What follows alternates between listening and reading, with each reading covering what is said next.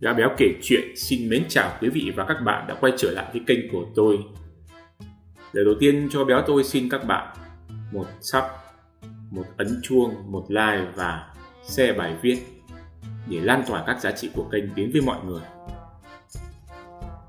Hôm nay, béo tôi xin giới thiệu với quý vị và các bạn một bài viết của tác giả Đức Nhân, một người sống rất kỷ luật với bản thân, một tiểu thuyết gia, một blogger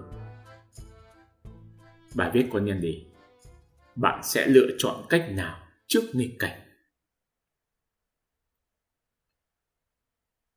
Khi đứng trước một sự việc hay thách thức lớn trong đời thì thông thường sẽ có ba lựa chọn để bạn tự mình xử lý những chuyện ấy trước khi nó diễn ra. Cách đầu tiên, bạn sẽ đổ lỗi cho hoàn cảnh. Tại sao lại không phải người khác, mà là bạn phải đối mặt với vấn đề đó. Và coi đấy là sự bất hạnh của chính mình. Việc đổ lỗi cho hoàn cảnh luôn là cách dễ dàng nhất. Nhưng đồng thời, bạn cũng khước từ những sự tích cực và thay đổi tốt cho bản thân trước những nghịch cảnh. Những giá trị tốt thường khiến bạn mất công sức để có được và nếu bạn né tránh khó khăn thì điều ấy sẽ chẳng bao giờ đến với bạn.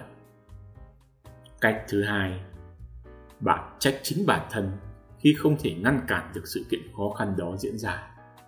Bạn sẽ dằn vặt tại sao mình không thể làm việc chăm chỉ hơn, chăm sóc bạn gái tốt hơn, có thái độ tốt hơn với đồng nghiệp để có thể dẫn tới một hoàn cảnh tốt hơn là bây giờ.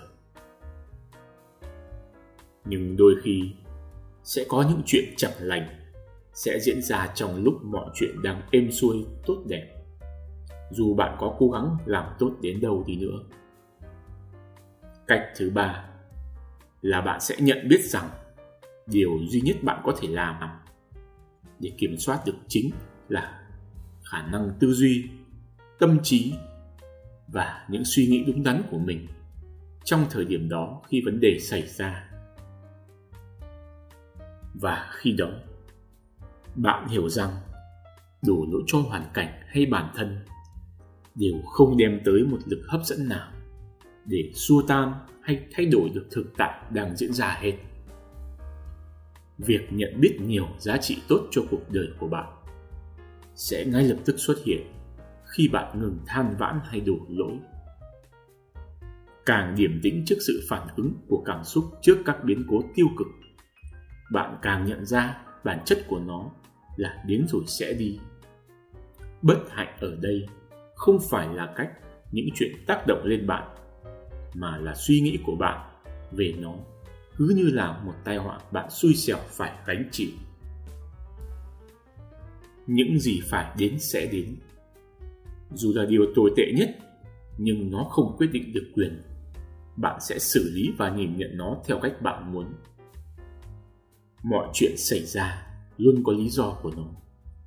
Đừng than vãn cuộc đời, cũng đừng trách bất cứ bản thân. Hãy thản nhiên và đối mặt, sẽ thấy những điều tiêu cực sẽ biến mất nhanh chóng như khi nó tới. Các bạn thấy bài viết ngắn này thế nào? Riêng tôi. Tôi thấy những triết lý trong nó thật là đáng suy ngẫm và là một cách để chúng ta thay đổi bản thân theo những gì đã có trong bài viết này. Bạn hãy thử một lần mà xem, rồi bạn sẽ thấy những điều tốt đẹp sẽ đến với bạn. Đó tôi xin cảm ơn các bạn đã lắng nghe bài viết. Chào tạm biệt và hẹn gặp lại.